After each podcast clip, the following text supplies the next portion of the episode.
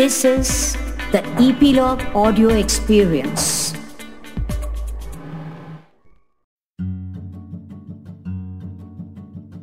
गोपाळरावजी आपल्याला सोडून गेले. परंतु त्यांच्या अविस्मरणीय गुणांनी व अविस्मरणीय कामगिरीमुळे ते सदैव आपल्या सर्वांच्या मनात जिवंत आहेत. व आपल्या देशाला त्यांच्यासारखा डायमंड लाभला ह्याचाही आम्हाला अभिमानच आहे.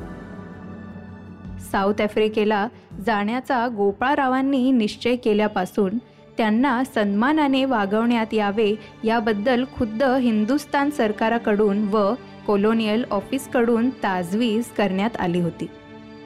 परराष्ट्राच्या एखाद्या वकिलाप्रमाणे एम्बॅसिडर किंवा प्रधानाप्रमाणे गोपाळरावांचा झालेला हा सत्कार वाचून साम्राज्यातील प्रत्येक हिंदी माणसाला धन्यता वाटत होती. हिंदी नावास साम्राज्यामध्ये जे अपमानास्पद स्वरूप आजपर्यंत मिळाले होते ते ह्या प्रसंगामुळे तरी नाहीसे झाले होते. पुढे राष्ट्रीय पुढाऱ्यातून साम्राज्यातील पुढाऱ्यात गोपाळरावजींची बढती झाली. हिंदी नावांचा व मातृभूमीचा याच प्रसंगामुळे उद्धारही झाला. याच वर्षी गोपाळरावजींची पब्लिक सर्व्हिस कमिशनमध्ये नेमणूक करण्यात आली. एकोणीसशे तेरा साली पब्लिक सर्व्हिस कमिशनचे काम चालूही झाले. साऊथ आफ्रिकेतील लढा अगदी निकारास आला होता. सत्याग्रहाच्या चळवळीस पुन्हा प्रारंभ झाला होता. देशभक्त गांधी यांना मदत करण्यासाठी मोठा फंड गोळा करायचा असं गोपाळरावजींनी ठरवले. पब्लिक सर्व्हिस कमिशनच्या कामाचाही बोजा गोपाळरावजींवर फारच पडत होता. कमिशन चाललेल्या वेळी लेखी आलेली उत्तरे ही त्यांना स्वतःच वाचून पाहावी लागत होती. साक्षीदारांकडून जी अनुकूल माहिती काढायची तिच्याबद्दल त्यांना पुष्कळ परिश्रमही करावे लागत होते. याच वर्षी गोपाळरावजींची पब्लिक सर्व्हिस कमिशनमध्ये नेमणूक करण्यात आली. तर एकोणीसशे तेरा साली पब्लिक सर्व्हिस कमिशनचे कामही सुरू झाले. साऊथ आफ्रिकेतील लढा अगदी निकारास आला होता. सत्याग्रहेच्या चळवळीस पुन्हा सुरुवात झाली होती. देशभक्त गांधी यांना मदत करण्यासाठी मोठा फंड गोळा करायचा असा गोपाळरावांनी विचार केला. पब्लिक सर्व्हिस कमिशनच्या कामाचा बोजाही गोपाळरावजींवर फारच पडू लागला होता.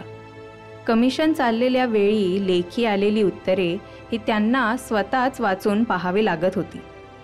साक्षीदारांकडून जी अनुकूल माहिती काढायची तिच्याबद्दल त्यांना पुष्कळ परिश्रमही करावे लागत होते. त्यांच्याकडून अनुकूल उत्तरे काढणे हे किती त्रासाचे काम होते हे साक्षीदारांच्या उलट तपासणीवरून सहज दिसून येत होते. कमिशनच्या रचनेमध्ये हिंदुस्थानाच्या वतीने तीनच सभासद असतात. परंतु हिंदुस्थानाची बाजू सांभाळण्याचे काम कमिशनच्या सुरुवातीस बरेच दिवस एकट्या गोपाळरावजींवरच पडले होते. त्यामुळे कमिशनमध्ये काम करत असताना अवघे चार तास सुद्धा त्यांना विश्रांती मिळायची नाही. त्यामुळे कमिशनमध्ये काम करत असताना अवघे चार ताससुद्धा त्यांना विश्रांतीला मिळत नसायचे. पहाटे दोन वाजता उठून दुसऱ्या दिवशी होणाऱ्या साक्षीदारांचा सर्व लेखी पुरावा ते स्वतःच वाचायचे. हे काम ते सकाळी आठ वाजेपर्यंत करायचे. तर सुमारे साडेदहा वाजता कमिशनच्या कामास सुरुवात व्हायची व ते पाच वाजेपर्यंत चालायचं. यानंतर प्रत्येक ठिकाणी पुष्कळ लोक भेटायलाही यायचे. रात्रीच्या वेळी बहुतेक युरोपियन किंवा नेटिव्ह थोर गृहस्थांकडे घरी मेजवानीस जावे लागायचे. हे प्रसंग काही टाळण्यासारखे नव्हते कारण या प्रसंगी पुष्कळ लोकांच्या मुलाखती खाजगी स्वरूपाने होऊन कमिशनच्या कामाबद्दल वाटघाटाची चर्चा व्हायची. याप्रमाणे बहुतेक प्रत्येक दिवशी रात्रीचे अकरा वाजेपर्यंत त्यांचा हा कार्यक्रम सुरू असायचा. डायबिटीसच्या आजाराने आधीच अशक्त झालेल्या शरीरावर या कामाचा फारच ताण पडू लागला होता व कमिशनची बैठक दिल्लीस येईपर्यंत ते अगदी थकून गेले. तर हा भाग आपण इथेच संपवूया आणि भेटूया आपल्या पुढच्या भागात. त्यासाठी तुम्हाला सबस्क्राईब करावा लागेल Gokhale the diamond of India ह्या ऑडिओ सिरीजला. तुम्ही सबस्क्राईब करू शकता इपिलॉग मीडियाच्या ॲपवर किंवा इतर कोणत्याही ऑडिओ स्ट्रीमिंग प्लॅटफॉर्म्सवर.